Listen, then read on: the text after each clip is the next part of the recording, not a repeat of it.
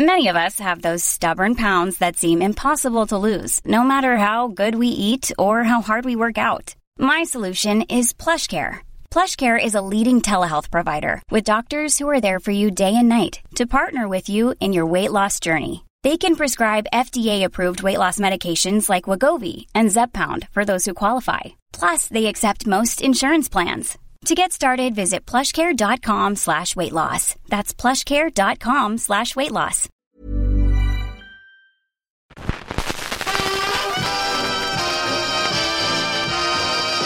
Good morning. How are you today?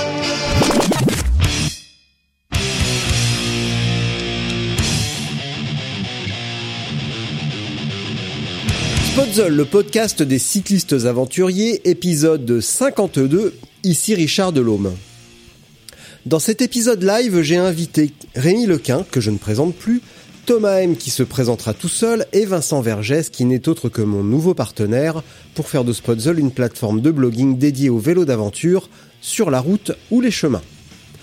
Nous allons aborder le thème du bikepacking sous trois angles – Comment construire un vélo soi-même pour pas trop cher et s'équiper également pour pas trop cher? Comment choisir une première épreuve lorsque l'on débute et comment se préparer pour celle-ci? Bonne époux Bonne écoute Voilà. Eh bien là, nous sommes en ligne apparemment pour ce nouveau live, donc euh, spécial confinement parce qu'apparemment on ne peut pas rouler. Donc là, vous êtes deux off online pour le moment. 2, 3. Il y a encore un petit problème de connexion. Hop, je finis de faire arriver mes invités parce que il y a encore, voilà, j'en entends un dans les oreilles. Et bonjour. Eh ben, qui es-tu? Thomas. Eh, bonjour Thomas, ça va? Eh ben, écoute, on est pas mal, on va pas se plaindre. tu m'entends, tu m'entends comment là? Pas trop mal. Ouais, tu m'entends comme si je parlais dans un micro ou comme si je parlais dans mon ordinateur euh, C'est un micro correct, voilà. C'est pas du Wi-Fi, mais c'est correct. D'accord. Bon, ça, que ça ne soit pas du Wi-Fi, je l'avais compris tout seul. Merci. bon, on va juste attendre que euh, donc Vincent et Rémi arrivent. Euh, je vais juste finir. J'étais en train euh, de mettre un lien d'invitation. Un livre, exactement. Voilà.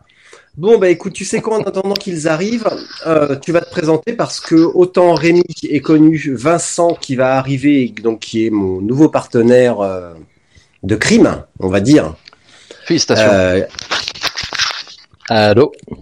Ah ouais ah, il y, a eu un bruit terrible. Ah, je sais pas ce ah qui s'est passé, mais je sais pas ce qui s'est passé. Alors, je suspecte Vincent, donc le technicien de l'équipe. Ouais, je pense que c'est Vincent, exactement. Faut bien taper sur quelqu'un.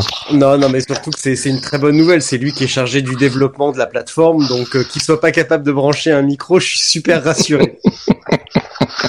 lui aussi, est un simple mortel, ça va. Exactement. Donc, euh, donc euh, non, non, vraiment. Puis là, en plus, je me suis pas du tout moqué. Donc, et Rémi, est-ce qu'il est là? Ah ben c'est un peu laborieux hein, pour les débuts, hein, c'est normal. Mais c'est pas grave, écoute, hein, de toute manière on n'est pas on n'est pas aux pièces. Moi ils attendent plus rien de moi à cette heure-là du boulot. Moi déjà quand on normal, dirait les mauvaises langues, hein, mais bon. ouais, mais ça c'est les mauvaises langues. De toute façon, les mauvaises langues ont toujours quelque chose à dire, donc euh, c'est pas un problème. Eh oui. Voilà. Bon, en tout cas, il y a un petit peu de monde qui arrive et ça, c'est vraiment, euh, ça, c'est vraiment une très très bonne nouvelle. Donc ça, c'est cool. Alors, donc, je le répète encore une fois, on attend la connexion et l'arrivée de Rémi Lequin et de Vincent Vergès. Donc Rémi Lequin, éminent spécialiste du bikepacking euh, en France. Vincent Vergès, qui est donc mon nouvel associé dans Spotzel et qui va s'occuper du développement de la plateforme, mais également, et bien plus important pour ce qui nous occupe aujourd'hui, l'administrateur de Bikepacking France, donc qui compte environ 9500, 10 000 abonnés, et mhm. qui a une, lui aussi une très forte expérience en bikepacking, donc qui va pouvoir nous, euh, nous donner aussi ses, ses lumières. S'il arrive à brancher un micro, ce qui n'est pas toujours évident. On se moque pas. Ouais, voilà. Christophe vient d'arriver avec un pseudo pas croyable, PBGC 0F6D59PPN. Ça, c'est uniquement parce que euh, il a vu le bouquin avec Edward Snowden et donc il s'est dit, il faut absolument que je, je crypte mon truc. Sinon, Non, euh, c'était son mot de passe, ça, en fait.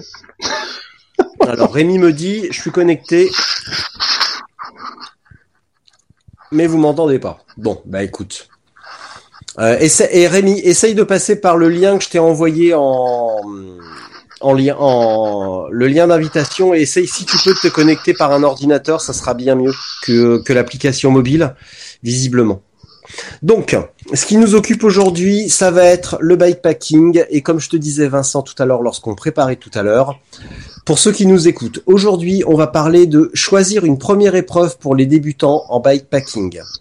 Un petit peu de pneus, un petit peu de prépa, donc du classique, et on va se laisser guider. Donc dans l'ordre, on va parler. Et c'est pour ça que je t'ai proposé d'intervenir. Le vélo, donc construire son vélo soi-même, euh, donc vraiment avec des pièces récupérées à droite et à gauche pour du bikepacking. Tout ça en mode pirate et on emmerde l'UCI avec sa réglementation parce qu'on n'arrête pas de parler d'esprit gravel, d'esprit bikepacking et tout ça, à mon sens, c'est du flanc. La seule chose qui vaut le coup dans cette, dans ce pseudo-esprit, c'est, euh, c'est le, le côté un petit peu pirate où on peut rouler avec le vélo qui nous intéresse et où chaque utilisateur, chaque participant a un vélo qui lui ressemble. Et ça en, en faisant absolument fi de la réglementation UCI. Et ça, ça reste, je pense, le truc vraiment le plus cool. On parlera également de choisir une épreuve, lorsque l'on débute. Donc, comment on choisit laquelle et comment se préparer à cette épreuve. Voilà. Donc, va, mon petit Thomas, en attendant que tout le monde arrive, eh ben, tu vas te présenter. Bah écoute, avec plaisir. Merci beaucoup déjà pour tes émissions que je suis de, de longue date. Étant souvent sur la route euh, par mon métier, j'apprécie de pouvoir écouter des émissions de qualité et, et sympathiques et autour de nos, nos loisirs communs euh, sur la route. Mhm. Et donc c'est un gr- très grand plaisir et un honneur d'être euh, d'être invité. Et donc voilà, j'ai 46 ans, donc Thomas, j'habite dans le sud-ouest. Donc tu vois, avec Rémi, là, on va faire un petit peu le, le tour de la France. Là, on fait la diagonale. Là. Exactement. Et donc c'est c'est sympathique. Je suis originaire du Sud-Est. euh, J'ai trois trois enfants euh, adolescents maintenant, donc à la Mhm. maison actuellement, hein, collège et lycée. Et euh, ben euh, je fais du vélo depuis quasiment toujours, au moins une bonne quarantaine d'années. J'ai toujours eu plaisir à, à rouler, mais partir euh, quand j'étais quand j'étais gamin, euh, je prenais le vélo. Et puis pendant les vacances, on était en, en Italie. Je suis originaire de là-bas. On était en Italie pendant, les vacances d'été, puis je prenais le vélo, je partais une heure, deux heures, trois heures, demi-journée. Bon, aujourd'hui, c'est impensable euh, en parlant de, du 21e siècle, mais à l'époque, ça passait bien, et pour ça, c'était génial. C'était la découverte, c'était le plaisir. Et ce côté plaisir, découverte, il est toujours un peu resté, avec une passion à titre perso pour tout ce qui est mécanique. Donc euh, c'est passé par les voitures, les motos, les choses comme ça. Et je me suis calmé depuis. hein. Tu sais quand on se marie, tout ça, on voit la moto, des choses comme ça. C'est des, des moments difficiles, c'est des moments difficiles. Mais euh, bon, on y survit bien. Et euh, puis toujours le plaisir de rouler. Euh, J'ai eu l'occasion de, me- remettre sérieusement au vélo dans les années 80, fin des années 90-2000. Je roulais déjà pas mal euh, en VTT de l'époque. Et si je dis de l'époque, c'est que j'ai repris il y a trois ans à peu près, un peu sérieusement. Et en fait, je me suis rendu compte que le VTT d'il y a 15 ans et le VTT d'il y a de maintenant avait beaucoup changé. Était devenu euh, une espèce d'animal ultra spécialisé, euh, ultra pointu, Mm. avec l'accent, euh, qui, qui, qui devenait maintenant euh, vraiment dans une petite case et non plus le, le couteau suisse qu'on avait à une époque. Voilà. Bien.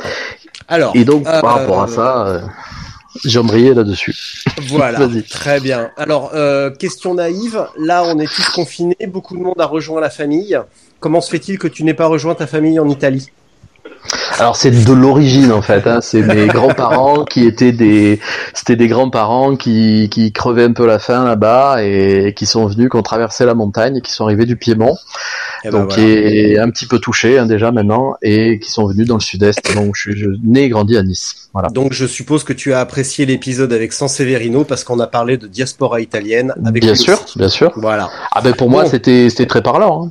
Mm. Bah, c'est pas le seul. Hein. Enfin, vous êtes très nombreux et enfin, je vais pas refaire l'épisode avec Sensé, mais euh, des Italiens qui ont euh, qui ont fui euh, le pays. euh, euh, pour euh, pour fuir la, la misère, il y en a plein et c'est pour ça qu'on a beaucoup d'Italiens à New York notamment parce que euh, Mhm. il fallait bien aller travailler, des Irlandais et ça remonte à cette période pour Havre. J'ai des Voilà. cousins d'ailleurs aux États-Unis.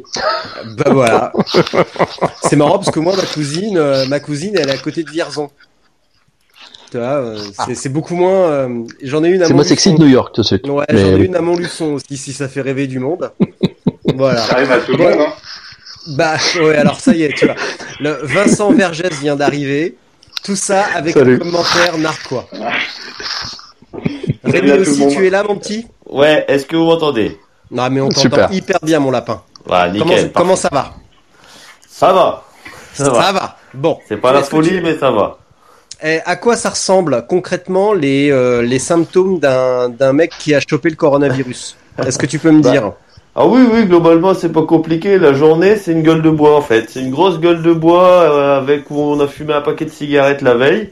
Donc, Ouais. De, la- de mal au crâne, de la fièvre, euh, vraiment un peu, un peu groggy, un peu pas trop trop bien, des vertiges, la toux, le nez qui coule, bah, encombré, voilà, très encombré. Donc la journée c'est ça, mais globalement ça va. Le pire c'est la nuit, quoi, du beaucoup de mal à respirer. Donc là ça devient pas dangereux, mais bon, ça, ça ressemble à une crise d'asthme. Je m'étouffe beaucoup. Et Ouais. c'est vrai que là, là je guette quand même. Quoi. Là, c'est vraiment- surveiller. là ça, ça évolue pas en bien à ce niveau-là, donc euh, de jour en jour, donc euh, j'attends de voir quoi. Ouais. Ouais, Bon. ouais. Bon, de toute façon, je sais que dans ton entourage, tu es très bien entouré. Oui, oui, oui. Donc, euh, donc je me fais Ouais, pas ouais. de soucis pour toi, heureusement. Voilà. Bon, alors je reprends pour vous le programme de la soirée, qui va être, euh, qui va être très intéressante. Donc, nous allons parler de bikepacking. Choisir une première épreuve pour les débutants. Euh, non, on va d'abord parler de vélo euh, fait à la main. Parce que je sais que toi, c'est quelque chose qui te plaît énormément. Je sais que Vincent, c'est quelque chose qui te plaît énormément. Et Thomas Mhm. adore ça aussi. Euh, choisir une épreuve lorsque l'on débute avec ce vélo et comment se préparer à cette, épreuve susnommée avec ce même vélo. Donc, je vais laisser la parole à Thomas en premier, qui nous a lancé sur la, voie des, euh, des, vélos un petit peu faits à la main avec peu de moyens, mais avec au, fin- au final un vélo qui fonctionne très bien. Vincent, euh, non, bah Vincent, tu vas te présenter un petit peu parce que j'ai dit que tu étais mon nouvel associé technicien, qui est pas foutu de brancher un micro. Donc tu vas commencer par nous dire ce que tu fais dans la vie en vrai et qui es-tu? Euh, du coup, bah, moi je m'appelle euh, donc euh, Vincent Vergès. Euh, en ce moment, je m'occupe de construire la deuxième version de Squadzol pour avoir quelque chose de plus cool, plus facile à utiliser, où on n'aura pas besoin de Richard pour recadrer une photo. Euh, Merci. Et puis, et, et à côté de ça, bah, ça fait 15 ans, ou un peu, même un peu plus de 15 ans que je fais du vélo. J'ai bossé 10 ans dans des magasins. J'ai fait de la descente, de l'enduro, un peu de dirt. Je suis venu au voyage un peu traditionnellement et après j'ai découvert le, bikepacking. Et depuis deux ans, je me suis reconverti, donc je suis développeur. Donc j'essaye d'allier mes deux passions, euh, euh, notamment avec euh, ce- cette association avec Richard. Et du coup, j'ai fait un peu de bikepacking, mais jamais en compétition. Et disons que cette année, c'est un peu l'année du grand test. Ouais. Voilà. Bah, Enfin, sauf que ce que tu avais prévu, euh, les épreuves que tu avais prévues sont certainement annulées. Donc il va falloir reporter un petit peu tes, tes ambitions. Mais ça, c'est le cas de tout le monde et c'est pas bien grave. Voilà. Euh, ce qui compte, c'est la santé. Voilà. Bon, Rémi, tu m'excuseras, mais je vais pas te présenter parce que honnêtement, tout le monde te connaît. Oui, oui, je pense, à force de me présenter, euh, ça devrait rentrer. Et bah, ça, ça finit toujours par rentrer, surtout en ces périodes de confinement. Voilà. Euh, Ceux qui ne te connaissent pas, je les encourage à écouter les deux premiers épisodes euh, du podcast euh, ainsi que l'épisode qu'on avait fait en débat avec Paul et Maxime et Christophe. Et, euh, et puis évidemment, ils peuvent te contacter par Messenger. Donc, Oui. on va laisser la parole à Thomas maintenant. Comment on construit son vélo avec trois fois rien pour faire un vélo qui tient la route pour un maximum de, on va dire, 1500 euros. C'est parti. C'est large. Ok. Bon, mais ça c'est l'enveloppe à louer. euh. Donc, on va essayer de faire quelque chose de sympa. je Ouais, sais, moi, je pense ça- que ça, c'est- la pizza. Oui. Ah, d'accord. ok. Bon, ben, écoute, moi j'ai envie de dire que pour se faire un vélo sympa, déjà, je pense que la première chose à faire, souhait. Euh, et bonjour tout le monde. J'ai pas eu le temps de, de saluer tout le monde. Bonjour à tous et bon rétablissement. Euh, ce qui, ce qui est important en fait, c'est déjà de se documenter. Je pense qu'avant de se lancer, euh, c'est quelque chose qui, est complexe, qui est piégeux. Il y a pas mal de petits écueils à essayer d'éviter. Première chose, c'est se faire une culture, j'ai envie de dire générale, sur tout ce qui est technique vélo. Pour ça, l'idéal, c'est si on lit l'anglais, de, je vous invite à lire des, des livres comme euh, euh, Zine. Alors c'est un, écrivain spécialisé dans tout ce qui est euh, livre, une très belle littérature en anglais sur euh, The Art of Mountain Bike Maintenance ou Road Bike Maintenance, qui sont des livres extraordinaires. Les, les manuels de Zine. Je ne sais pas s'ils ont été traduits en français ou pas ou le Big Blue Book par exemple de euh, de chez Parktool. Bon, euh, là, Calvin Jones, euh, c'est une référence. Et pour les feignants, vous avez plein de vidéos sur YouTube. Donc les millennials, si j'ai envie de dire, les jeunes.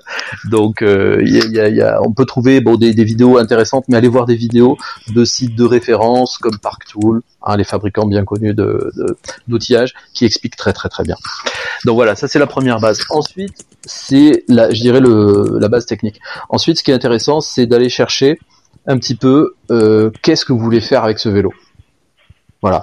Est-ce que je veux me faire un vélo pour faire euh, euh, de la rando, du gravel, du bikepacking, un peu plus engagé, un peu moins engagé et après, je dirais que c'est d'aller vers un petit peu une forme de vélo. On peut classifier avec le plus basique, le plus économique qui peut être le VTT, Ensuite, on peut aller vers du gravel, qui va permettre d'être un vélo plus léger, plus rapide, euh, pour pouvoir déjà aller performer un peu plus déjà sur de la piste sur du roulant. Entre les deux, que j'aime beaucoup, le Monster Cross. Bon, petite définition du Monster Cross, ben, c'est vraiment le croisement entre le gravel et le VTT. On va trouver un drop bar, on va trouver euh, des gros freins, des gros pneus, éventuellement des développements un peu plus sympas. Et à partir de là, ça va nous aiguiller, je dirais, vers une famille un petit peu de vélos. Voilà la première analyse. Et puis bien sûr, la base de tout, c'est le cadre. Donc ça peut être du détourné carrément. Ça c'est un peu plus hardcore, c'est-à-dire on va prendre un vélo type euh, vieux 4 VTT, tout ça. Et puis après lui greffer dessus éventuellement un drop bar en jouant sur les longueurs de potence pour corriger. Il faut savoir que la géométrie du vélo, elle va être très différente s'il est destiné à avoir un euh, guidon droit classique type VTT ou un guidon courbé type course, drop bar comme on dit en anglais, euh, où là justement ben, il faudra jouer éventuellement sur les potences pour trouver un, équilibre et après attention à pas faire n'importe quoi non plus pour pas se retrouver dans des positions trop trop mauvaises où on va se péter le dos ou des choses comme ça. Bon. Est-ce que là j'invite les autres à, à réagir sur sur déjà ces premiers points là Est-ce que ça vous paraît déjà bon en termes de débroussaillage? Ah oui, oui, oui, oui, c'est déjà très très bien. Oui, oui, euh, déjà l'essentiel qui a été dit euh, sur la base, quoi. Après, voilà, c'est ça. Le Monster Cross, c'est vraiment le, comment dire, une alternative qui est vraiment bonne entre le VTT et le gravel. Et les Américains parlent même plus de dirt drop bar. Donc, euh, c'est-à-dire que comme c'est assez inclassable entre le VTT, le, le, le, le vélo de, enfin le gravel, le vélo de route, bah c'est dirt drop bar, donc un, un drop bar mais qui est fait pour euh, rouler sur des pistes roulantes. Enfin, un VTT, en gros, pour des pistes roulantes, un peu cabossées, mais assez roulant, quoi. Pas trop de technique et beaucoup de, de, de roulant de la piste, et voilà. Donc c'est ça, ouais. Non, non, avait- c'est déjà bien. Est-ce que- départ. Rémi, est-ce qu'on peut dire que le vélo que tu avais sur l'Italie Divide, donc un, un proto euh, Triban Ouais. avec des, des routes 650 et des gros pneus, est-ce qu'on se Ouais. rapproche déjà un petit peu du Monster ou du Dirt, euh, du Dirt Bike? Un petit peu, ouais, ouais, ouais. Là, c'est Ouais. plus un gravel pour terrain technique, mais ça reste un gravel quand même, parce que lui, il a vraiment à la base une ADN route, très route. Hmm. Donc là, on est plus sur un route qui va faire du, du, du chemin, du chemin cassant, quoi. Ouais. J'ai l'impression, euh, Vincent, tu as quelque chose à ajouter? Ouais, je voulais juste rajouter un truc. Euh, c'est vrai que quand on choisit un vélo, il y a le- le- les projets qu'on envisage. Et, euh, et pour s'entraîner aussi un peu, euh, on va faire ça souvent autour de chez nous. Et moi, je suis donc je suis de la région euh, de la Haute-Savoie. Et c'est vrai que j'ai un gravel, j'ai euh, c'est pas un monster cross, enfin, c'est un ogre, mais c'est en fonction des, je, je monte différemment en fonction de ce que je veux faire. Mais aussi prendre en compte de, de, de, de ce qui nous entoure. C'est vrai que par chez nous, par exemple, c'est très orienté VTT et je vois des fois des gens qui, qui partent sur du gravel et qui sont relativement secoués parce que c'est, c'est, c'est, on part en gravel, mais en fait, on va faire des sentiers qu'on fait, qu'on peut faire en cross-country. Et des fois, c'est aussi à prendre en compte de pas se retrouver avec un vélo qui, effectivement, pour euh, un projet précis va convenir, mais le reste de l'année où on va rester bloqué. Après, si on peut avoir plusieurs vélos, mais si on a un budget limité, c'est, c'est pas le but d'avoir vraiment plusieurs vélos. Donc c'est vrai que c'est, euh, c'est des fois à prendre en compte. Moi, je sais que j'ai des tout rigides jusqu'à présent pour euh, le bikepacking. Euh, j'ai la traversée du, du Jura, je l'ai fait avec le Ogre, avec ma compagne qui était aussi avec un Ogre. C'est vrai que maintenant, euh, euh, par exemple, euh, euh, vu, vu les sentiers qui m'entourent, même si je fais pas mal de gravel, euh, là je m'orienterai plus sur un, un cross-country euh, bien léger euh, euh, qui permettra d'aller un petit peu plus loin et de faire un petit peu plus de choses et moins se limiter euh, en termes de profil de sortie. Quoi. Voilà. Après, euh, si je peux reprendre, ou Richard, si tu voulais dire quelque chose, pardon. Ah, alors, moi j'ai rien à dire là-dedans. Donc, euh, pour, pour, pour reprendre justement là-dessus, pour, pour reb- rebondir ce que dit très justement Vincent, il y a, il y a un caractère un petit peu limitant, et puis c'est sûr que ben, il faut penser à son environnement, il y a le projet, et puis il y a aussi ce qu'on veut faire après, et c'est vrai que avoir le maximum de polyvalence, c'est c'est vraiment un, un, un confort, et puis un luxe, et puis un investissement aussi, parce que ben, derrière, le, le vélo, on pourra se servir plus longtemps et plus souvent, ce qui est quand même sympa. Perso, je vous cache pas que je me suis fait plaisir il y a quelques temps, et un de mes vélos, j'en ai trois, Allez. Euh, c'est que euh, je me suis fait plaisir, je me suis acheté un Fargo. Et c'est un peu l'archétype pour moi du, du dirt drop bar, comme Ouais, disait justement ouais, ouais. Rémi. Euh, c'est tout en restant simple, hein, parce que depuis il y a eu le cutthroat, le cutthroat qui est en déjà beaucoup plus pointu, euh, en carbone, etc. Alors pour la petite info, moi je suis pas un super top sportif et je me sens tout petit avec les gens que j'ai autour de moi euh, ce soir. Je suis quelqu'un qui revient d'assez loin, qui a pesé plus de 120 kilos, qui est retombé maintenant autour des 100 kilos, qui maintenant fait euh, des 200 bornes par jour, des choses comme ça, mais je reviens d'assez loin. J'ai un gabarit ben, un peu costaud, je fais voilà, je fais je fais un, je fais un quintal comme on disait à l'époque, et donc euh, les vélos taillés euh, avec des systèmes de suspension, des haubans pliables et des choses comme ça, ou des suspensions un peu un peu light, euh, moi j'ai l'impression d'être sur un caoutchouc hein. donc euh, j'ai pas répété. Donc euh, voilà donc je- il faut assumer aussi bah, ce- son gabarit hein. donc moi j'ai un gabarit un peu lourd pour un cycliste.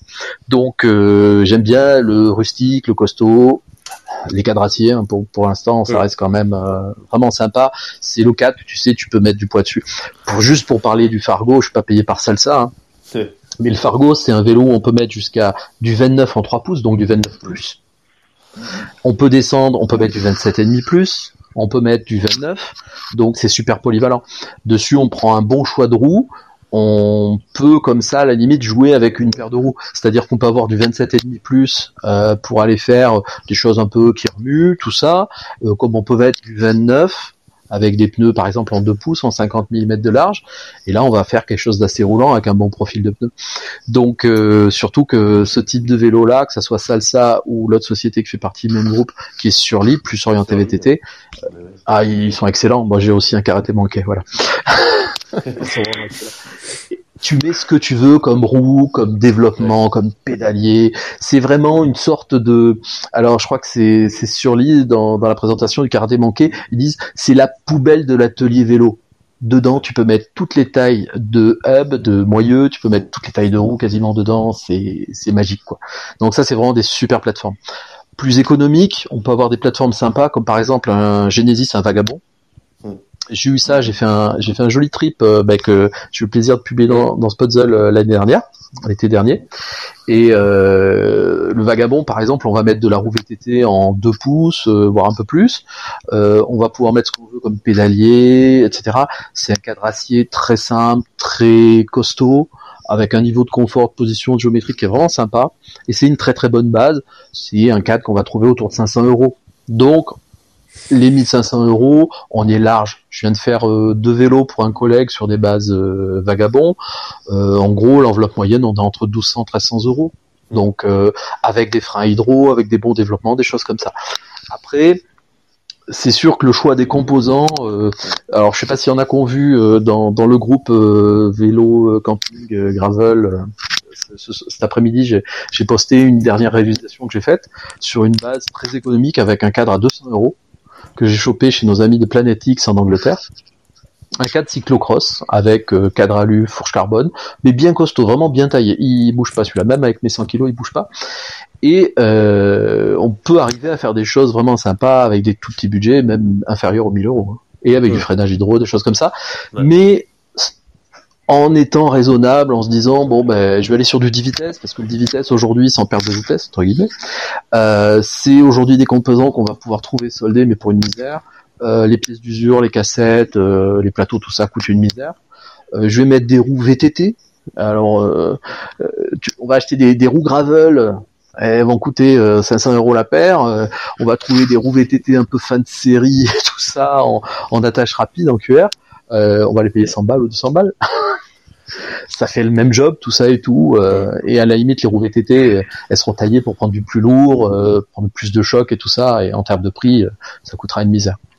Ouais. Après, bon, on peut parler aussi de niveau développement très important aussi dans le choix du des pièces pour pour assembler le tout. Ça va être bien sûr le choix des euh, euh, de la transmission. Ça, pour moi, c'est un choix qui est fondamental, surtout avec mon, mon handicap de poids, c'est le cas de le dire. Euh, quand je veux pouvoir rouler un peu chargé, quand je veux pouvoir euh, me taper des bonnes montées, hein, euh, que ce soit un peu quand je vais vers les Alpes ou sinon euh, dans la montagne noire par ici, euh, voilà, mes 100 kilos plus mes 15 kilos de vélo et les 15 kilos de matos, je veux pouvoir les monter sur du 15% pour monter au pic de Nord ou aller dans la montagne noire, passer de l'autre côté, côté de l'autre, tout ça. Donc voilà. Après, quand on fait 65 kilos et que en mono, voire en, en, en single, euh, bon, vous avez tout mon respect, mais c'est pas pour moi. Mais c'est, euh, c'est important de ce que tu dis parce qu'il faut aussi prendre en compte, euh, je pense, son, si on est débutant, enfin le niveau qu'on a en vélo aussi, parce que euh, les premières fois on va avoir tendance à, à forcer un peu, etc. Et, et, et ce qui Mm. aide beaucoup quand on commence à faire de la distance, c'est aussi les tendinites. Mm. Et, euh, et ça peut vite nous, nous bouffer, euh, nous bouffer un, un trip euh, à cause de, de- d'un mauvais développement, quelque chose qui qui qui, qui roule pas assez, etc. Donc euh, c'est vrai que le développement c'est vraiment important. euh, Bah, Oui, euh, Je confirme là-dessus parce que je suis parti sur la French Divide, donc c'était ma première épreuve. Ouais. Donc avec un, un Surly Straggler, donc bon, je reviendrai dessus après, mais, mais avec un, un développement d'équivalent 42-42 au minimum. Donc euh, plateau de 42 et, et couronne de Oh. 42 à l'arrière. Ouais, donc j'ai fini avec 4 tendinites, hein, les 2200 km. Ouais. Donc Mmh. ouais, j'ai- j'ai morflé. Ouais, ouais, ouais, j'ai bien morflé. Et depuis, je, je suis descendu sous, sous le ratio de de 1 parce que c'est vrai que c'est pas assez. Et qu'il faut, ouais, il faut, il faut pouvoir mouliner. Et c'est le Ouais. plus important, c'est ce que je dis en, en bikepacking, en gravel, en VTT, ce que je fais principalement. On roule rarement au-dessus de 22, 25 km heure. Allez. Donc à partir du moment où les vitesses les plus petites permettent d'aller à 25, eh ben on descend au maximum. Quoi. Le but c'est de pouvoir mouliner. euh, de toute façon, c'est le plus important. Faut jamais forcer. De toute façon, c'est la règle en longue distance. Faut jamais se forcer. Si on force, on consomme de l'énergie et on bouffe les muscles, les articulations, et c'est là où on se casse en fait. Et on peut pas repartir le lendemain. Ouais, ouais. Bah, surtout que tu euh, déjà un 40-42, euh, 40-42 en grand plateau et 42 à l'arrière, c'est un bon, c'est déjà un, un- un développement correct pour un coureur en gravel, euh, sachant qu'on va avoir des gabarits légers, et des, des vélos légers et rien que ça sur le vélo. Et un vélo de bikepacking, euh, bah, par Mm. définition, il va être super chargé. Donc euh, si tu rajoutes euh, 5, 7, 10 kilos, ouais. et bah ça, ça consomme une énergie terrible. Ah oui. Oui. Donc, euh, on y laisse des plumes quoi. Ouais, ouais, Et ouais. tu vois là maintenant, Non, même Ouais, même maintenant sur mon donc le nouveau vélo que j'ai, j'ai euh, j'ai donc j'ai le GRX double plateau et j'ai 30 34. Ah ouais. Donc un, un Ouais. petit plateau de 30 et un grand un- une grande couronne de 34. Et, euh, et ça change, ça change carrément tout. Donc moi je suis Ouais, léger, le vélo est léger, Ouais, ouais. et dans des pentes vraiment, euh, vraiment serrées, bah, vraiment pentues. Maintenant je remonte en plus. Donc ça c'est vraiment Ouais. agréable en plus. Et Mhm. comme on disait dans l'autre live sur la l'entraînement de la force, et c'est aussi valable pour les développements. Si on a les développements adaptés, c'est aussi moins de temps qu'on va passer sur le terrain, moins d'énergie qu'on va dissiper euh, bêtement, donc moins moins de fatigue au final, moins de tendinite Ouais, voilà, euh, Du confort et, de la fatigue. et surtout au final une expérience d'épreuve ou de voyage bien plus intéressante que si les souvenirs c'est euh, bah, j'étais collé dans les côtes parce que mon vélo est trop lourd, parce que j'avais pas les bons développements, parce que j'ai fini avec des tendinites au tendon, aux genoux, partout. Euh, l'ex- L'expérience et les souvenirs que l'on va avoir ne sont pas du tout les mêmes. Non, non, non, non. Puis c'est vrai qu'on peut se permettre sur une sortie euh, du dimanche, disons, de, de aller dans la montée, aller chercher les appuis, aller forcer euh, dans les articulations, les muscles. euh, ouais, ça, ça passe la sortie du dimanche, mais pas en bikepacking. On fait une montée comme ça, deux montées, au bout de la dixième, on, on arrête euh, et, on, et on déclare forfait, quoi. Mais grave. Faut, euh, voilà, Ça, c'est bien. Ça c'est bien pour la préparation parce que tu sais que tu Ouais. vas rouler Ah deux, oui. trois jours euh, consécutifs et qu'après tu te reposes. Mais une French Divide c'est euh, c'est 11 jours. C'est en jeu, ouais, ouais, ouais, c'est ça. Donc euh, et même une North Trail euh, qui va être plate et qui va faire euh, Eh, deux jours et demi, trois jours pour les plus rapides. Ouais. Euh, bah si on est mal préparé, qu'on a toujours roulé avec un vélo à vide, et bah ça peut surprendre. Ah ouais, ouais, ouais, ouais. Ah oui, c'est pas la, c'est, on n'est pas du tout dans les mêmes dans les mêmes choses et euh, c'est très très très important justement de de pas se faire polluer par tout ce qu'on peut lire à gauche à droite, Oui. euh, Ouais, les gars qui tirent des développements monstrueux, qui ont des caisses pas possibles, tout ça et tout. Il faut être humble. Conscient de ses capacités, de ses limitations, etc.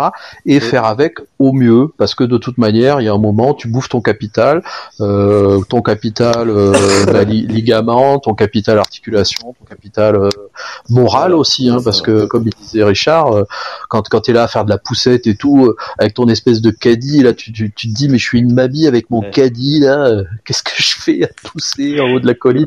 Non, c'est la misère. Non, je pense que ça c'est très important. Alors on peut trouver des petites astuces. Alors par exemple, tu parlais du, GRX Richard qui est très intéressant. Donc le, le 3046 qui est déjà un premier pas, je dirais, dans quelque chose de polyvalent pour le gravel. Alors le 34 c'est la donnée d'origine pour le le, le, le dérailleur arrière, le GRX 400 ou GRS 600 si t'es en 10 ou en 11. Le pour info, par expérience perso, le 36 passe sans problème derrière. hein. Il y a une très bonne cassette qu'on peut trouver qui est la HG81, l'ancienne SLX, ben VTT que tu payes une misère, euh, qui va très bien justement euh, en 36 derrière, en 1136.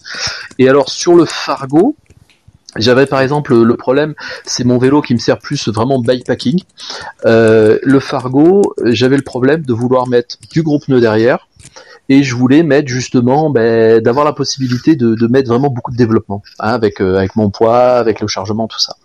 Et j'ai trouvé une astuce en fait en prenant un, un, un pédalier XT.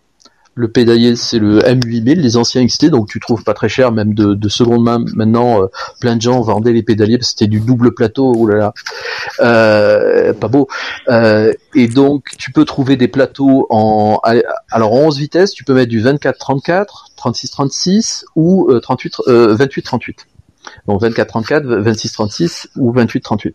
En fait, tu prends un dérailleur avant ancienne génération 10 vitesses euh, que tu mets sur l'adaptateur boost. Bon là c'est un petit peu technique, je pourrais mettre des photos si vous voulez euh, pour euh, pour pouvoir mettre un dérailleur 10 vitesses à l'avant VTT qui va supporter jusqu'à un gros un gros plateau de 38 et tu mets le petit pigne, le petit plateau devant de 24. Ça te fait un 24-38 et le 24-38 avec 11-36 derrière, c'est un régal. Parce que 24-36, tu vois le rapport que ça fait, je crois que c'est Ouais. 0,75 euh, ou Ouais, 0,66 ouais, ouais. si je compte bien. Ouais, 0,75, Donc là, il y a c'est vraiment possibilité. Tranquille. Ouais, ouais, ouais. Ah ouais, là tu peux moulider, Ouais, fin de ouais. journée, crever, machin, Ah oui. tout ça, euh, pas de problème. Et 38 avec 11 derrière, c'est très très très très très bien. Là tu fais Ouais, même des jolies oui, descentes. 31, c'est ce que j'ai sur le gravel, moi, au minimum.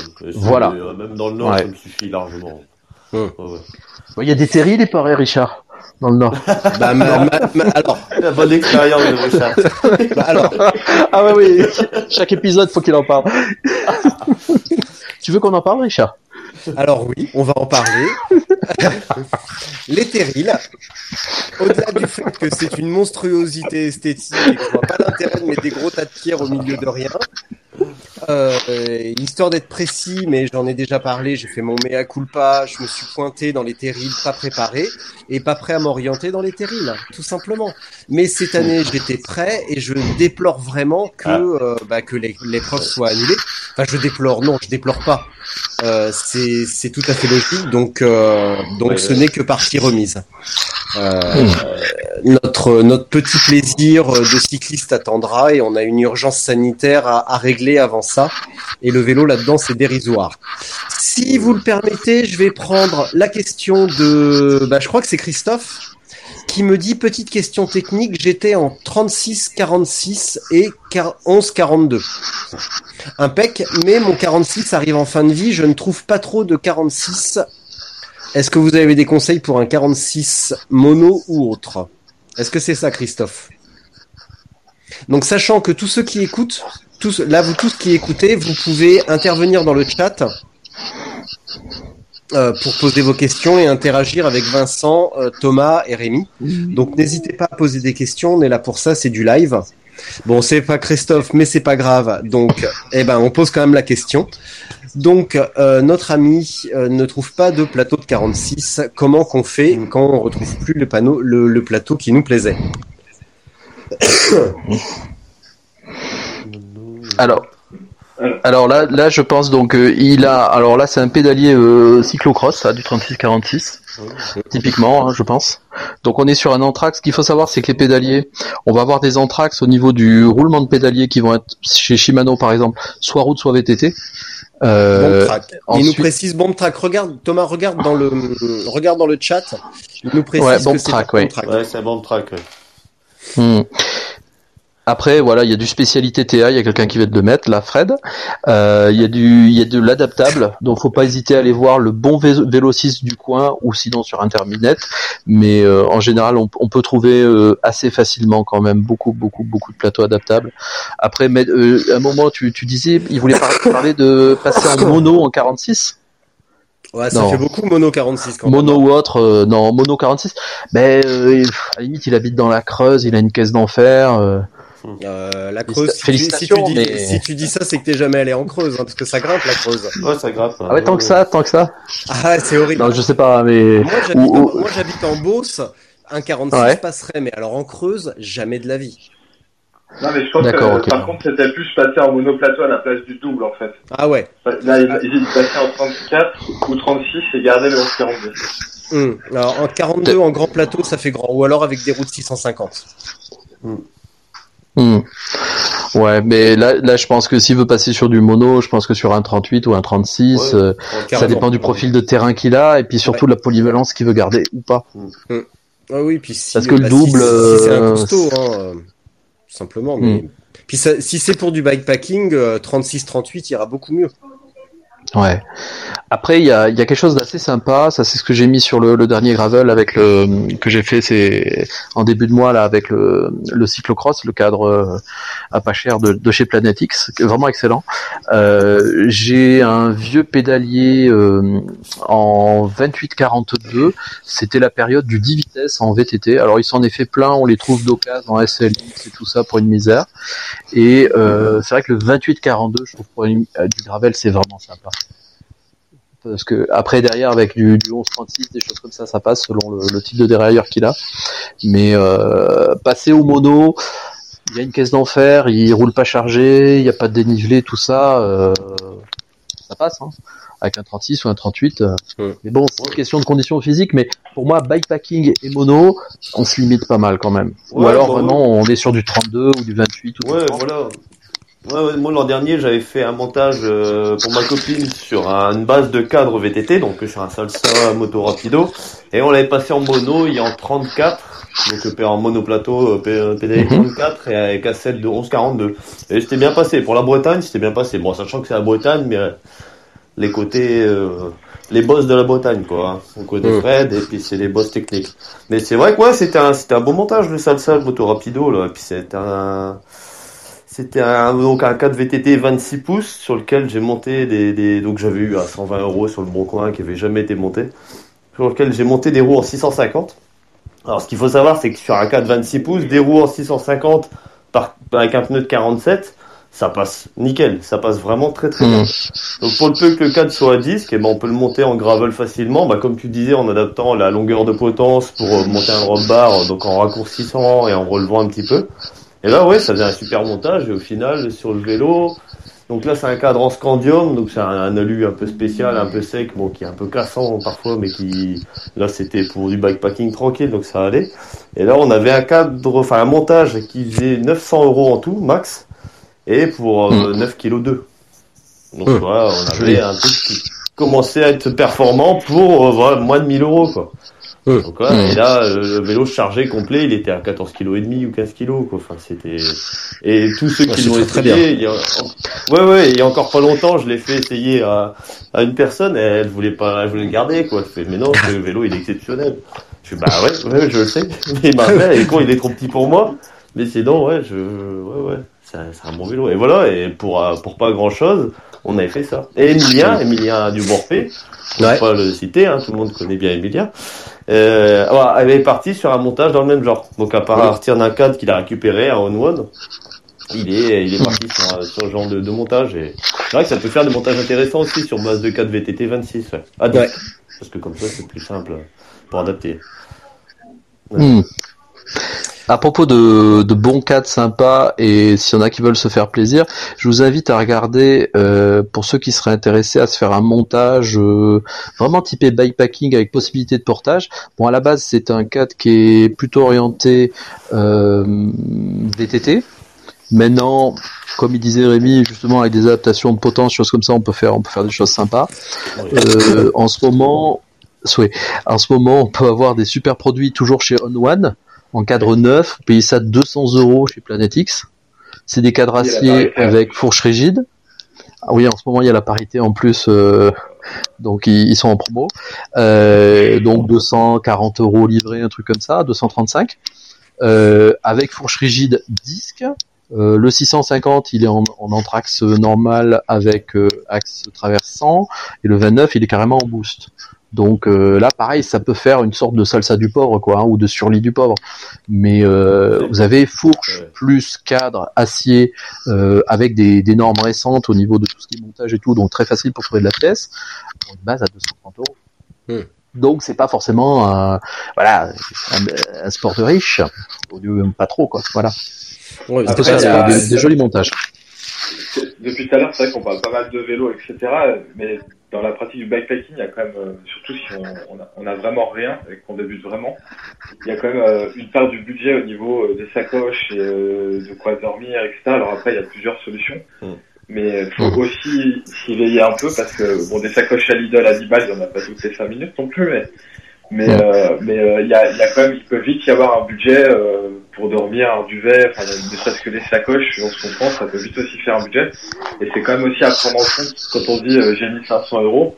Si c'est pour tous s'équiper, euh, il, il peut y avoir une bonne partie qui est tronquée aussi par euh, tout ce qui est euh, là côté. Après, on peut toujours se faire prêter ou, ou ces choses-là, mais euh, c'est vrai Mm. que euh, moi, je sais que pendant pendant deux, presque trois ans, j'ai vendu du matos de bikepacking. Euh, et des fois, les gens, ils avaient un budget. Puis après, je leur dis ouais, mais vous avez un duvet ou vous avez des sacoches, vous avez ça. Ah non, non, bah oui, bah en plus à l'époque, les sacoches étaient encore chères. Il n'y avait pas de marque qui était très très très bon marché comme aujourd'hui. Mais euh, mais c'est aussi à prendre en compte quoi, au-delà du vélo. Ah oui, oui, oui, non, mais ça, ça fait partie intégrante du, du bikepacking. C'est vrai que souvent, moi, on me demande, bon, ben, c'est quoi le, le truc idéal, la sacoche idéale, le duvet idéal? Ah ben, il y en a pas, il y a pas, a pas de solution ultime, c'est une solution pour chacun. Et alors, surtout, une solution en fonction du budget, parce que moi, ce que j'ai toujours mis en avant aussi, c'est le rapport qualité-prix. C'est que si on veut s'équiper au plus cher, on peut. Toujours. De toute façon, ça, c'est toujours. Après, il y a des produits de luxe, même. Même dans le bikepacking. hein. Mais euh, moi, ce que j'ai trouvé, les alternatives tout- pour tout ce qui est campement, dès que bah, j'ai commencé, j'avais pas de thunes. Moi, quand j'ai fait un French Divide, j'avais rien en poche. Et je me suis dit, bah, je vais chez Decat, hein, et puis c'est tout. Ce sera duvet, c'était duvet Decat, euh, matelas Decat. Bon, le Bivi, j'avais un peu investi, j'avais pris un North Face, mais bon, au final, je l'avais payé moins de 100 euros. Et, euh, et mais je, m'en sortais bien. Et même le Bivi que j'ai actuellement, enfin, en, en, en cherchant un petit peu, je me suis fait faire un bivi sur mesure. Bon, j'en parle tout le temps, on me pose tout le temps des questions sur le bivi. Donc, je me suis fait faire un bivi sur mesure aux États-Unis pour 90 euros. Donc, euh, et il est génial. Il est vraiment génial. Ouais, il chez fait ouais. 200 grammes. Ouais, ouais, ouais, ouais. Donc euh, là, euh, souvent on dit ouais, on va acheter des bivis à 150 euros. Enfin, bivi, enfin c'est un sac poubelle, hein. Enfin, clairement, avec poubelle qui respire un petit peu. Donc ouais, mais faut, faut. Et là, bah, je vois chez Decat pour pour, pour pas les citer. Chez, chez, chez Quechua, ils ont sorti un bivi, euh, là maintenant ils ont un bivi, ils ont des bons matelas, en plus des demi-matelas, donc qui permet un peu d'avoir du produit euh, au niveau Pour l'été, c'est bien, ouais. Ouais, bah oui, pour l'été, puis avec des poids intéressants, des encombrements intéressants. De toute façon, moi j'ai fait l'Écosse avec un matelas, euh, donc il y a six mois de ça, enfin il y a un an de ça plutôt, avec un matelas euh, Decat, et parce que j'avais crevé le mien avant, et du coup, je, bon bah c'est tout, je pense ça, et c'est très bien passé, c'est- il, il, prend- il- il marche très bien.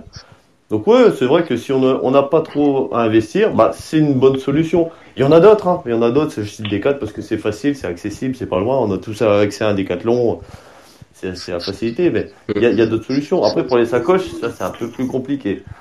c'est vrai que euh, il a, ouais, y a, pas encore de, de, de, grosse démocratisation. Il y a beaucoup de choses qu'on voit dépasser, des sacoches euh, pour pas les citer, AliExpress ou autre, mais qui sont au final, quand on les voit, elles sont pas terribles et c'est pas résistant, ça, ça craque vite et ça prend l'eau. quoi. C'est vrai que les Ça vaut le prix que ça coûte. Bah oui, voilà, ça vaut le prix que ça Mm. coûte. Mais moi, quand j'ai Mm. commencé, donc j'ai commencé le bike, vraiment le bikepacking, bikepacking, donc sans, sans porte-bagages en 2013, il y avait zéro sacoche. Et c'était simple, c'était un dry bag, des sangles, et basta. C'est ça. C'est tout. Il y avait Mm. rien d'autre. Et ça marchait très bien. J'ai traversé, euh, j'ai fait toute la traversée des Ardèches, euh, Gare, euh, et puis je sais plus quel département encore dans ce coin-là, mais euh, rien qu'avec ça. Rien qu'avec euh, deux scratchs, deux, deux, deux, merde, deux sangles à scratch que j'avais trouvé chez Laurent Merlin, des dry bags de 20 litres, que, deux dry bags de 20 litres que j'avais eu chez Decat, et j'en avais un accroché au cintre, un accroché à la selle, et puis c'était tout. Hein. Et ça se passait très bien.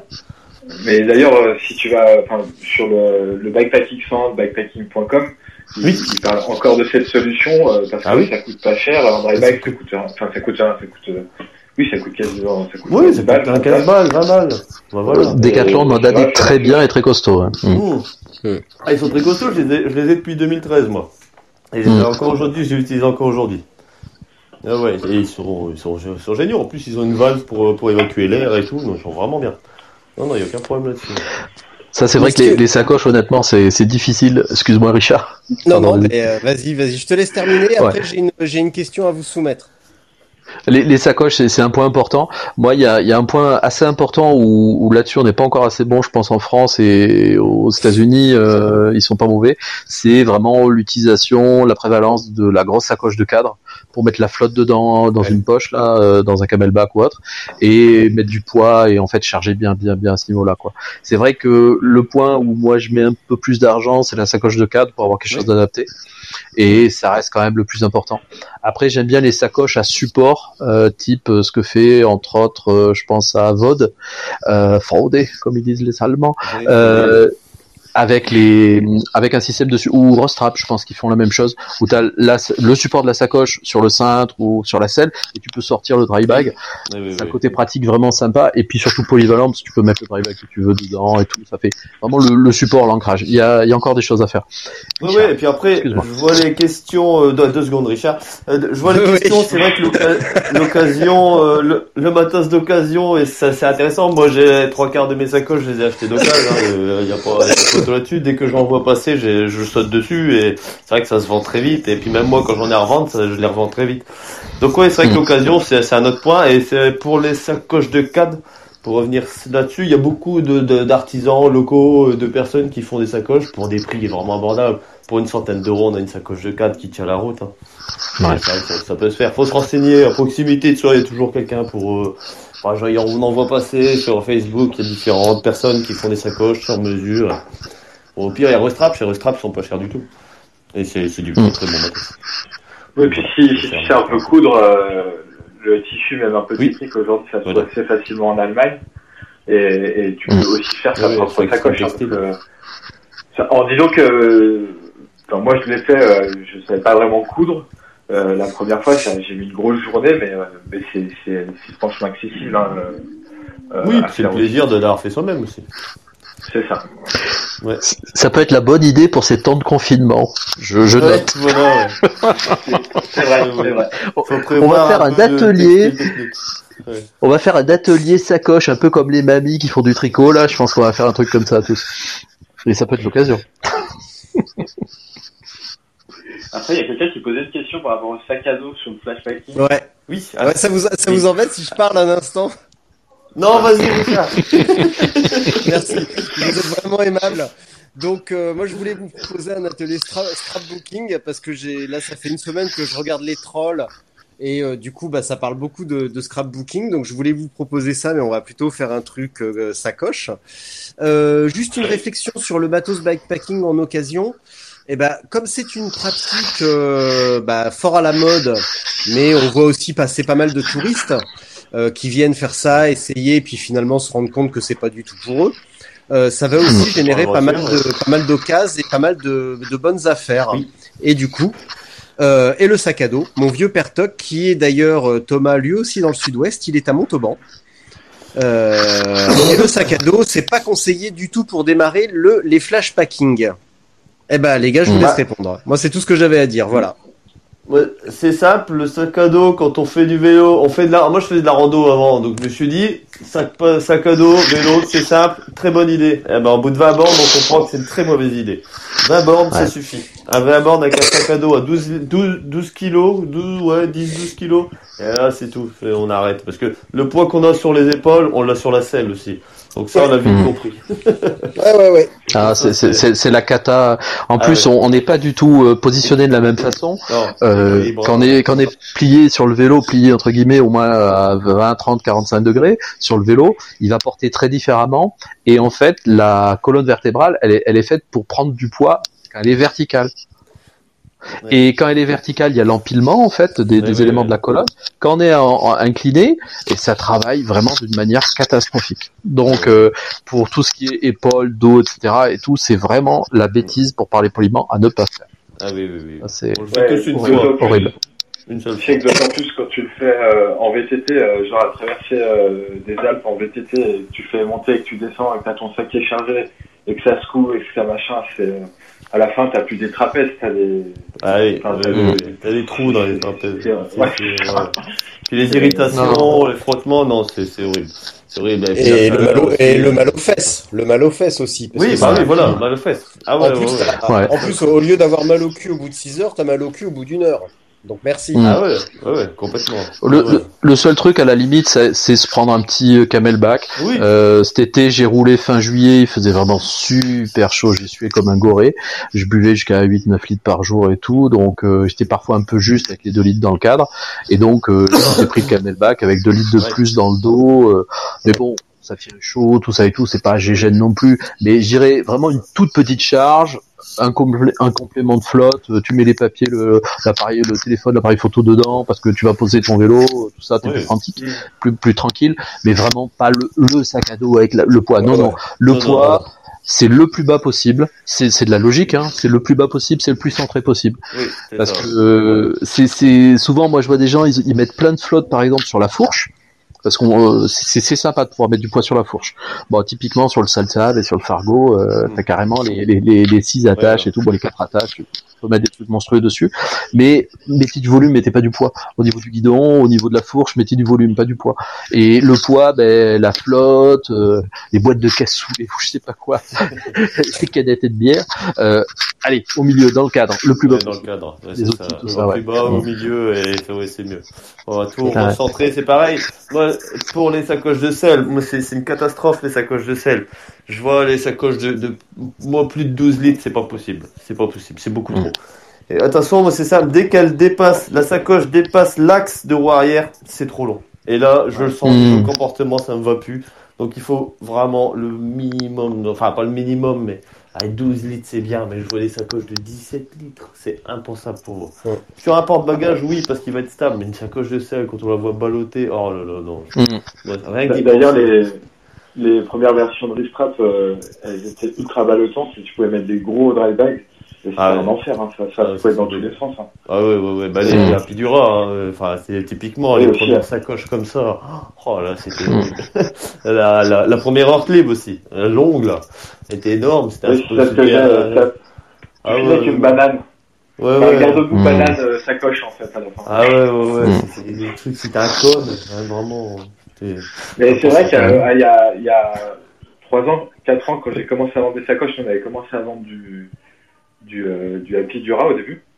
C'est vrai que tout le monde voulait partir sur les plus grosses. Oui. Et, euh, au bout d'un ou 17. deux ans, euh, on voyait que les commandes euh, transféraient et les gens partaient plus du, sur du small que sur du large. Bah, qu'en oui. fait, euh, Ah euh, et d'autant plus en VTT. Hein. D'autant Ouais. plus en VTT. Ah oui, oui, oui, parce que moi ça change totalement le comportement du vélo et en plus je le sens, j'ai plus de fatigue dans les lombaires quand je suis chargé derrière. Mais c'est c'est marrant. Ouais, Ça ouais. fait un ballot, hein. Mm. Ouais, ouais. Euh, juste pour finir sur le camelback, Thomas, bah, tu as entièrement raison et tu as tout parfaitement résumé. Je vais juste euh, bah, apporter ma petite pierre à l'édifice. Donc l'année dernière, j'ai commencé avec un camelback un peu trop important, que je chargeais beaucoup trop. C'était sympa, mais beaucoup trop chargé. À partir du mois d'avril, j'ai eu un Chase Vest, donc qui est très léger, qui est fait pour les courses. Et si vous regardez les épreuves gravel aux. États-Unis, euh, les longues, ils ont tous ça, et c'est vrai que c'est bien parce Ouais. qu'on peut mettre 2 litres d'eau. On a des poches au niveau des, au niveau des, des Devant, épaules ouais. sur les, sur les bretelles, où on peut mettre notamment les clés de voiture pour le retour à, le retour à la voiture. Ça, c'est très très pratique. Ça évite de Le paumer téléphone, les clés si on les met, euh, ouais.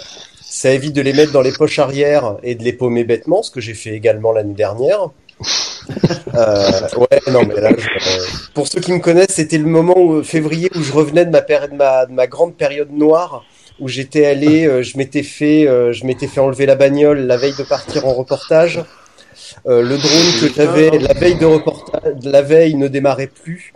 Arrivé sur le lieu du reportage, ma valise était restée à Atlanta et moi j'étais à Guatemala City. Au bout de trois jours au Guatemala dans la jungle, j'avais chopé la mort avec une papaye mal, lavée, donc j'ai été sur le 43 jours. Quand je suis rentré, j'ai voulu reprendre l'entraînement, je suis allé rouler euh, dans le dans le Perche et euh, bah, en trifouillant mes poches, j'ai fait tomber mes clés de bagnole au fin fond du Perche, donc c'est ma femme qui est venue me chercher. Donc là, une euh, trois semaines, mais c'était c'était c'était c'était pré- c'était Ouais. prémonitoire de La ce qui m'attendait sur la Malténie. Donc euh, rien de Ouais, grave. ouais, c'est ça. Et du coup, maintenant, il est obligé de faire des, il est obligé de faire des podcasts pour que les gens rapprochent parce que personne ne l'approcher dans la vie réelle, en fait. C'est chat noir. Ouais, mais Tu le vois, tu crèves en fait. quand- N'empêche que quand on veut parler de mauvaises expériences et de comportements inadaptés et d'expériences débiles, bah, je suis désolé, mais moi je peux apporter ma, ma contribution parce que j'ai une belle expérience en la matière. Donc carrément Ça sent le crédible. vécu. Carrément crédible. Et pour la Chase Vest, et ben, petit à petit, et plus ça va, plus je m'en éloigne. Et si la Malténie avait eu lieu, je pense que euh, je pense qu'il y aurait eu juste eu de la nourriture dedans. Euh, quelques barres et deux parts de gâteau euh, qui euh, donc le poids naturellement aurait été éliminé au fur et à mesure de l'épreuve. Euh, tout ce qui est outils maintenant, euh, outils et, fi- et Ouais, chambre à air aurait, aurait été fixé au vélo. Donc maintenant sur mon Mhm. spot, le, le multi-tool est intégré dans le dans le porte-bidon, le porte le porte-bidon du tube diagonal. Donc j'ai résolu avec ça le problème du multi-tool. Le, la chambre à air de secours et le porte-bidon, le, le, le démon de pneu aurait été euh, scotché au cadre. Et j'aurais juste eu une petite sacoche sur le tube diagonal et deux, deux grands bidons. Et c'est tout. Le, vraiment le plus léger possible et le moins de poids possible sur les fesses. C'est surtout ça. Hmm. Euh, Ouais, les trapèzes, ça, ouais. Puis le- les, ouais, les trapèzes, c'est pas un problème parce que j'ai fait de la prépa physique tout l'hiver, donc les trapèzes Oh. sont ok. Ouais, je sais, je suis hyper balèze. le bonhomme. Et à la salle, un c'est le, le, le poids sur les fesses. Ouais, mais j'ai la taille fine maintenant, donc c'est hyper important. Voilà.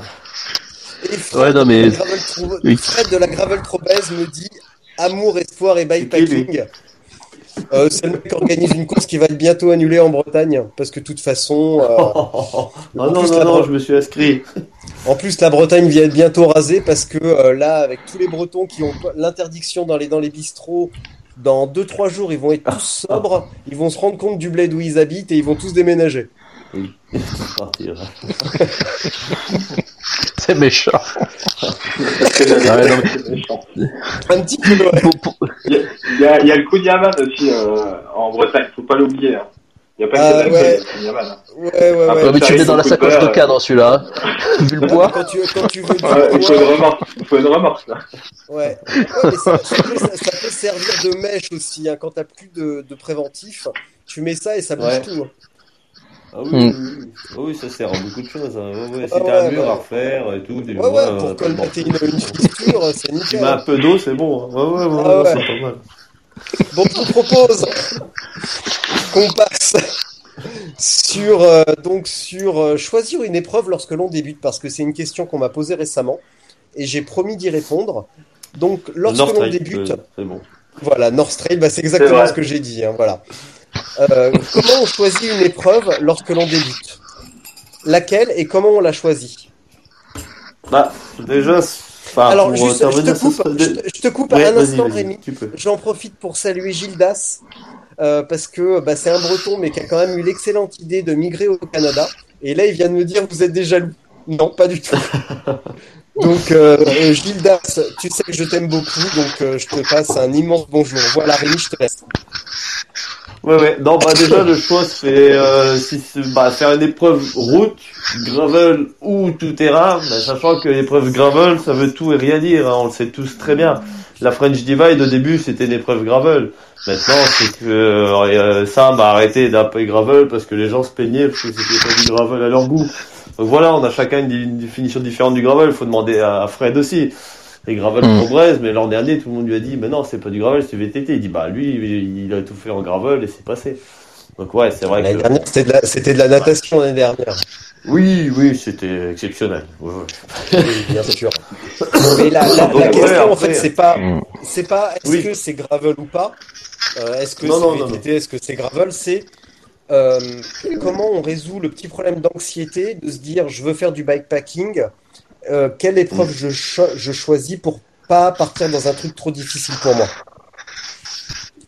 Bah, la distance, la région, ça c'est des, des points qui vont être importants. Déjà la distance, enfin la distance, la longueur du, du, du, du, du parcours, de l'épreuve est importante. C'est pour ça qu'on dit souvent que la, la Tuscany, Tuscany Trail, c'est une très très bonne épreuve pour commencer parce que c'est pas loin.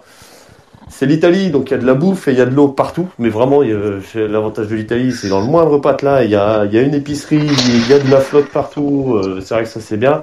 C'est pas très loin, c'est des paysans, c'est pas très long, il y a 400, Si- si je- 400 bornes. Ouais, ouais, ouais, ouais. Et voilà, bon, donc euh, commencer par une petite épreuve comme ça, c'est déjà un bon début. Et puis s'il y en a beaucoup qui la font et qui se rendent compte qu'ils aiment pas ça trop, euh, qu'ils aiment pas trop l'aventure et qui préfèrent des choses plus organisées. Euh, ça arrive. C'est vrai que c'est bien de commencer par une épreuve pas trop longue. Moi j'ai commencé par la French Divide, j'ai eu de la chance d'aimer ça. Parce que sinon, j'aurais pas fait long feu. Oui, ça peut écœurer. Mais on voit aussi de plus en plus d'épreuves, euh, entre guillemets, épreuves euh, encadrées, où euh, Oui. il, va, il va y avoir un, un transport éventuel d'un petit peu de bagages. Donc il y a un petit Oui. côté tranquillisant aussi. On n'est pas obligé de jeter tout le monde dans l'arène, où les mecs vont partir pour euh, 1300 km avec le barda en sachant pas forcément faire. Mais c'est bien aussi qu'il y ait des épreuves ou des organisations qui proposent des micro-aventures, comme par exemple la Gravel Origin en octobre sur l'Europe Mm. d'Azur. C'est une première approche Oui, et on oui. peut voir si on aime ça. On peut voir si Oui, bon, on a... Ouais, Ouais. vas-y. Bah pour l'avoir fait, on n'est plus dans le bikepacking. Là, là c'est c'est de la balade organisée. Là, Mm. là clairement. Ouais, ouais. Faut, faut qu'il y en ait pour tous les goûts. Après, je pense que avant de se lancer oui. dans de l'épreuve, je pense qu'on peut déjà, euh, je voulais dire une sorte de non-réponse, commence par faire de l'overnighting, c'est-à-dire euh, tu Oui. pars le vendredi soir, tu rentres le samedi soir ou le samedi midi. Bon Oui, aussi bah, parce que il faut équilibrer un petit peu notre pratique euh, par rapport ben, au, au contrat familial, j'ai envie de dire, et puis la vie de famille, tout Oui, oui, oui. ça, mais déjà commencer euh, par se mettre par se mettre dans le dur, pas se mettre dans le dur par une épreuve, c'est-à-dire euh, bah, t'as un petit coin de montagne autour de chez toi, un joli massif, un petit parc naturel, un truc comme ça. Euh, tu prends, il y a des bons outils maintenant. Moi, je pense en particulier à Komoot, toutes choses comme ça qui sont pas mal. Il y a rien de parfait en, en, en carto, mais euh, c'est pas toujours évident les classifications de chemin, les choses comme ça. Mais petit à petit, je pense les, les produits évoluent. Pas que Komoot. Pa- Pardon? Arrêtez avec Komoot, vous m'énervez. Bon, je l'aime bien. Moi, je l'utilise depuis pas mal de temps, donc. Mais il y, a- il y, a- il y, a- il y a- il y en a d'autres. hein. Après, je, je, je laisse chacun citer les, ceux qui connaissent. Voilà. Mais celui-là, je, le- Oui, oui, je le pratique, donc je, je parle de ce que je connais. Euh, ça peut être un exemple, voire d'autres. Et l'idée, en fait, c'est c'est commencer à se faire ces petits parcours, et puis euh, commencer par de l'overnighting, se faire une journée, se faire un week-end, Ouais. se faire un jour, deux jours, une nuitée, deux nuitées, pour commencer à se faire la main, mais pas se faire la main dans une épreuve, quoi. Je pense. Ouais, ouais. Ouais. Mais c'est ce qu'on a fait Ça, dans le Nord beaucoup. On a, Voilà. on a lancé les, les flash packing. Donc, euh, une fois par mois, l'été, on, on se fait une nuit. Donc, on part le, samedi ou le vendredi soir en fonction des disponibilités de chacun et on revient le lendemain midi. Et on se fait 120 bornes, donc 80, 60 bornes euh, le, le samedi soir et 60 bornes le dimanche matin. Et avec un bivouac et tout. C'est cool, quoi. Et on est autour de l'île. Donc, on parle toujours de l'île. Et c'est vrai que c'est sympa et on trouve des spots de bivouac sympas. C'est, toujours, euh, ça permet de découvrir le bikepacking, euh, le bivouac et puis bon, puis boire des bières aussi. Aussi. C'est autre chose. mais c'est vrai que c'est, sympa. Ah non, mais ça, c'est une super le, formule. Le concept, de, le, le concept de la micro-aventure est, et en plus, je suis très bénéfique pour le moral. euh, Donc, euh, Il y a euh, un anglais, Oui. Alistair Ah oui, puis c'est des paysans. qui ne fait pas forcément qu'à vélo, etc. Mais lui, il dit carrément de le faire euh, en semaine, euh, genre mercredi soir. On part, Ouais. on fait une, deux heures de, de vélo, par exemple, on va se faire un, un, un petit, euh, un petit bivouac et puis on rentre le lendemain. Ah ouais, ouais, mais Et c'est ça. Flashpacking, c'est vraiment sympa. Et puis c'est c'est Ouais. vraiment l'aventure au coin de la rue et qu'il n'y a pas besoin de traverser. Bah, puis en plus avec le contexte actuel, de voilà, de pollution, etc., de, de longs voyages qu'on entend. Bah, il n'y a pas besoin d'aller forcément très loin pour découvrir des choses. Et, Mm. et juste en roulant 2-3 heures, on peut se faire plaisir, dormir dans un coin, bon, plus ou moins légalement, ça c'est une autre histoire. Mm. Mais, et puis, après, enfin, puis après, on en revient sur le, le, le podcast sur le bivouac. À fait.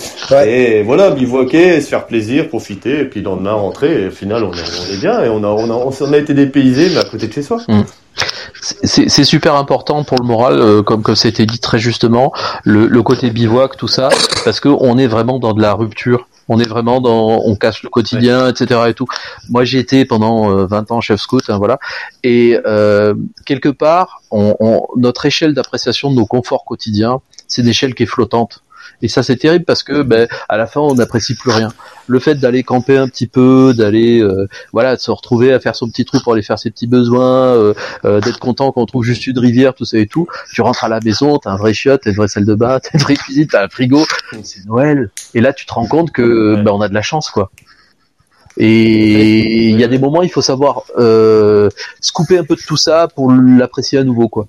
C'est Ouais, voilà aussi, pareil. aussi, malheureusement. Bah, c'est exactement ce qu'on est en train de vivre et c'est ce que beaucoup apparemment n'étaient pas prêts à vivre. Ouais, C'est une épreuve, hein. se priver d'un petit truc, alors que finalement c'est pas grand chose. Non, Ouais, c'est c'est pas grand chose. C'est une petite épreuve hein, quand même parce que euh, Ouais, par rapport à des, des endroits du monde. Mais par contre, il y a, il y, a, y, a, il y a un livre qui est très bien avant de partir pour la première fois. Ça coûte 12 euros. Ça doit se trouver d'occasion sur le bon coin quoi. C'est comment chier dans les bois. Parce que, euh, en fonction des situations, il y a, il y a tout un art pour faire. On me l'avait offert et ça peut être très drôle. Mais bon, Et petit aparté. Ouais, non, mais il faut dédramatiser, Euh, je mais il y a des gens, c'est un vrai c'est problème, hein. Que je bosse, hein, non mais. euh, Ouais, ouais, Moi, je travaille dehors, donc euh, je suis habitué, hein, parce que bon, euh, on m'aménage pas des, des, des toilettes en forêt.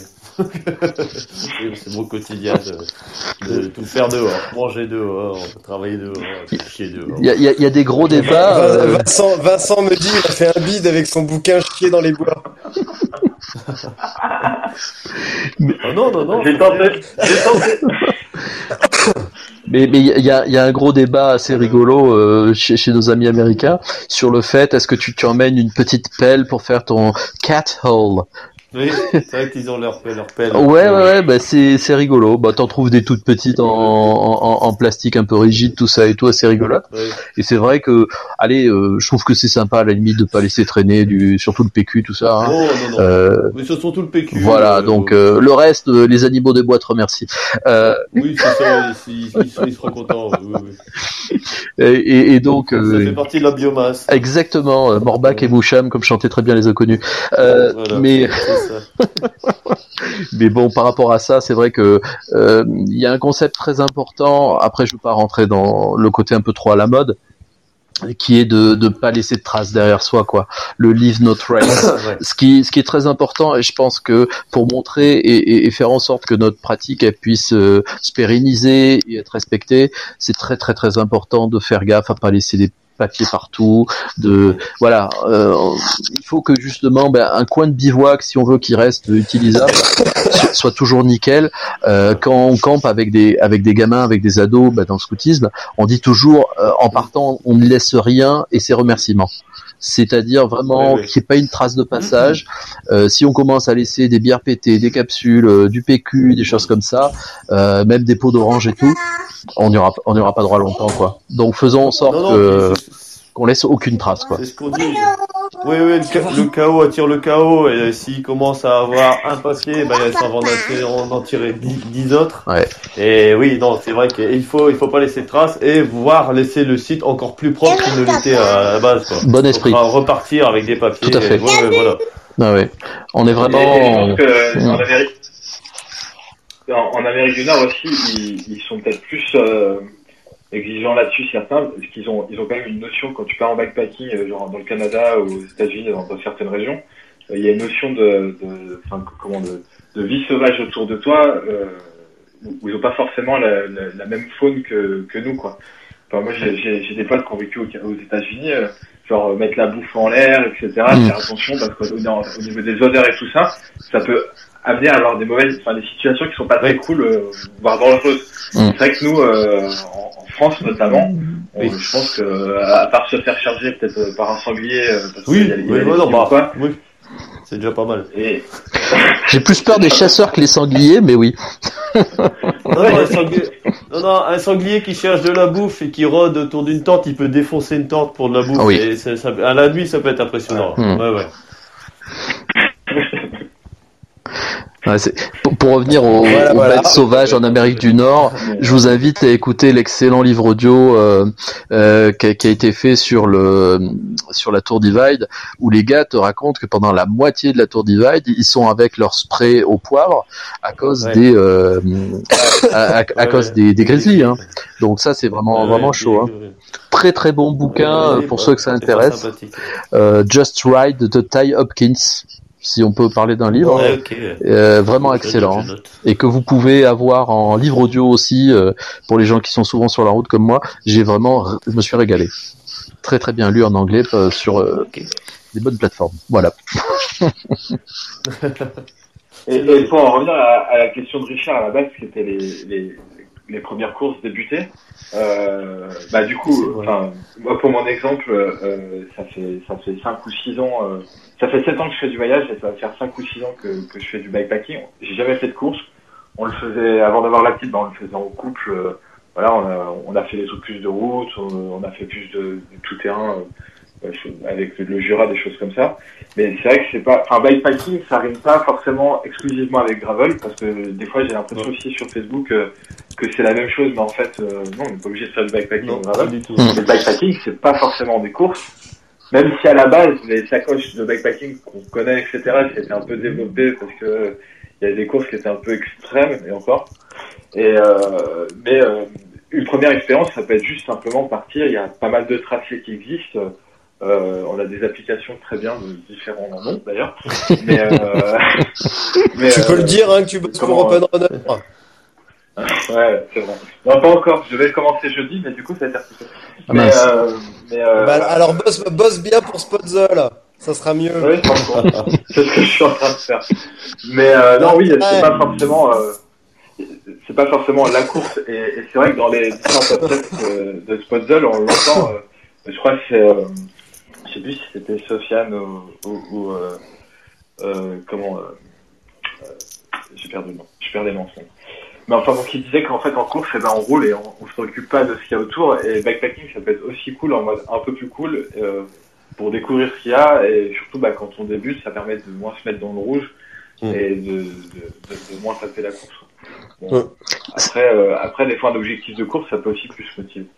C'est c'est un petit peu la- l'approche. euh, je rebondirai là-dessus. Cyclotouriste. Hein, je pense qu'il faut pas en avoir honte.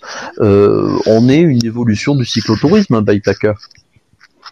Ah oui, Bah, oui, oui, c'est pas une honte, hein. Oui, oui. Voilà, hein. c'est Ah, au contraire. c'est tout Au le contraire. C'est tout le paradoxe aussi du, du bikepacker, c'est que le bikepacker veut, veut, bah voilà, qui fait du tout-terrain, veut aller dans la nature, découvrir des choses, être seul, mais il s'inscrit sur une épreuve où il est avec plusieurs personnes. C'est- vraiment tout le paradoxe parce qu'on on a des gens qui veulent découvrir l'aventure, mais avec d'autres. Ils veulent pas être seuls, ils veulent pas, ils veulent avoir un cadre, ils veulent avoir une trace, ils veulent. Alors que, bah, au final, on fait pas ça pour faire des épreuves, on fait ça pour être dans la nature. Enfin, après, on a chacun nos, nos Mm. motivations.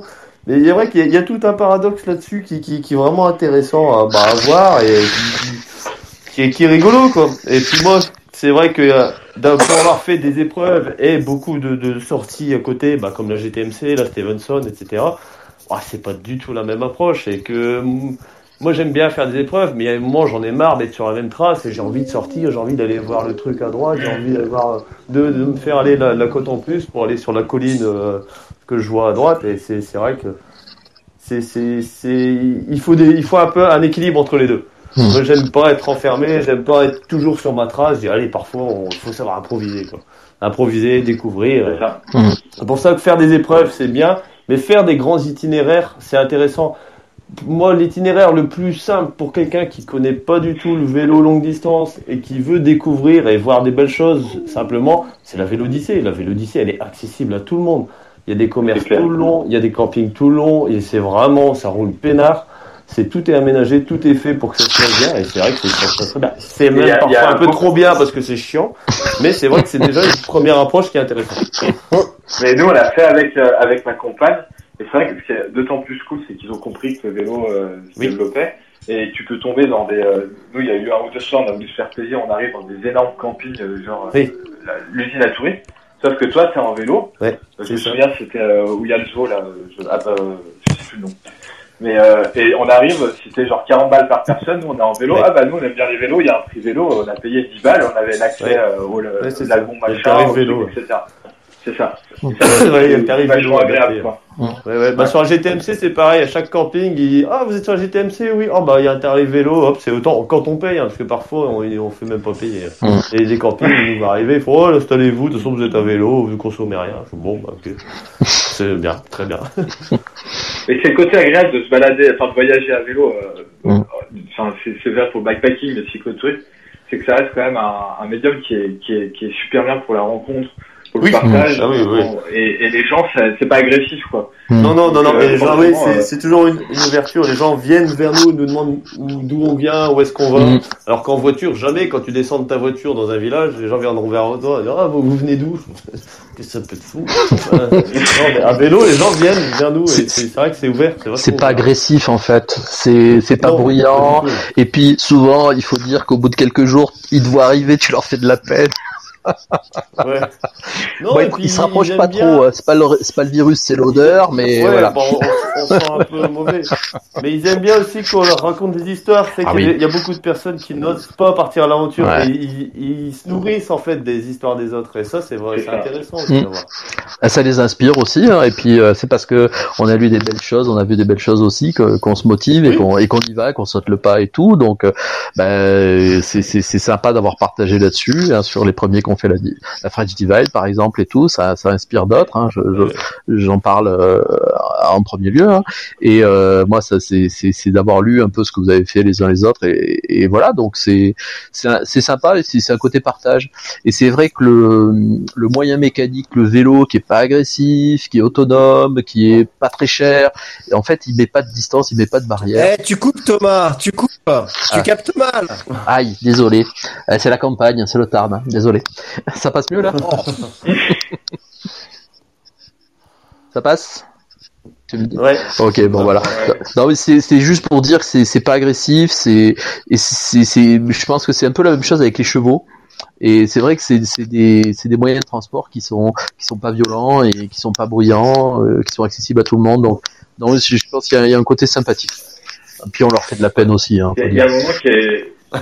Euh, T'as juste été, coupé quand même là. hein. On a, il y, a- il y a eu 30 secondes où on n'a rien entendu. hein. Ah mince. Ouais. Ouais, ouais. entendu.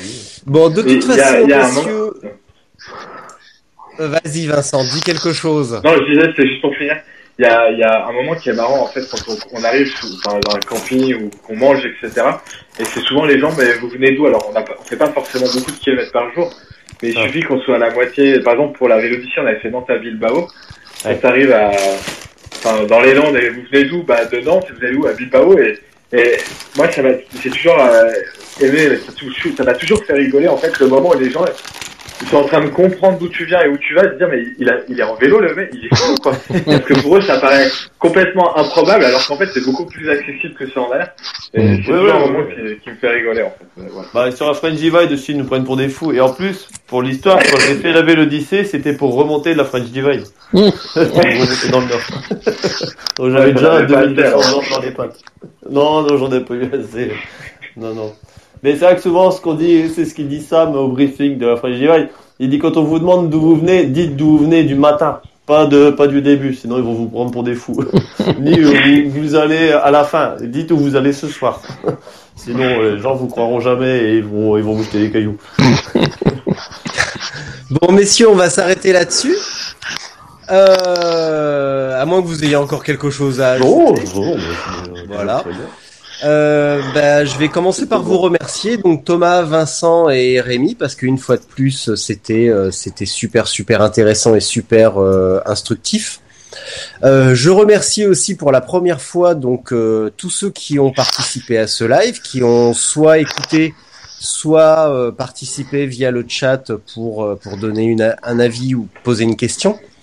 Donc bien entendu, ça sera réitéré parce que je trouve que la formule fonctionne vraiment bien et il y a, y a une super interactivité entre nous et ça permet de créer des liens, tisser des liens et ça n'en sera que plus agréable le jour où on se rencontrera sur le vélo. Donc, euh, donc à refaire, voilà. Eh bien, moi je vais vous laisser, je vais aller manger avec ma fille et puis euh, et puis voilà parce que vous avez vu tout à l'heure, certainement entendu qu'elle est venue me chercher. Non. Et puis Fred me dit de toute façon on n'avait rien d'autre à faire donc euh, donc toujours le mot pour blesser, pour vexer. Et, euh, et voilà, voilà tout simplement. Donc euh, merci à tous et puis à très bientôt. Ouais, pas de problème. À tout le monde. Merci. Merci beaucoup. Bise. Bonne soirée. Merci Thomas. Avec Merci, plaisir. À plus. Au plaisir de se Salut, voir. Salut. Ouais.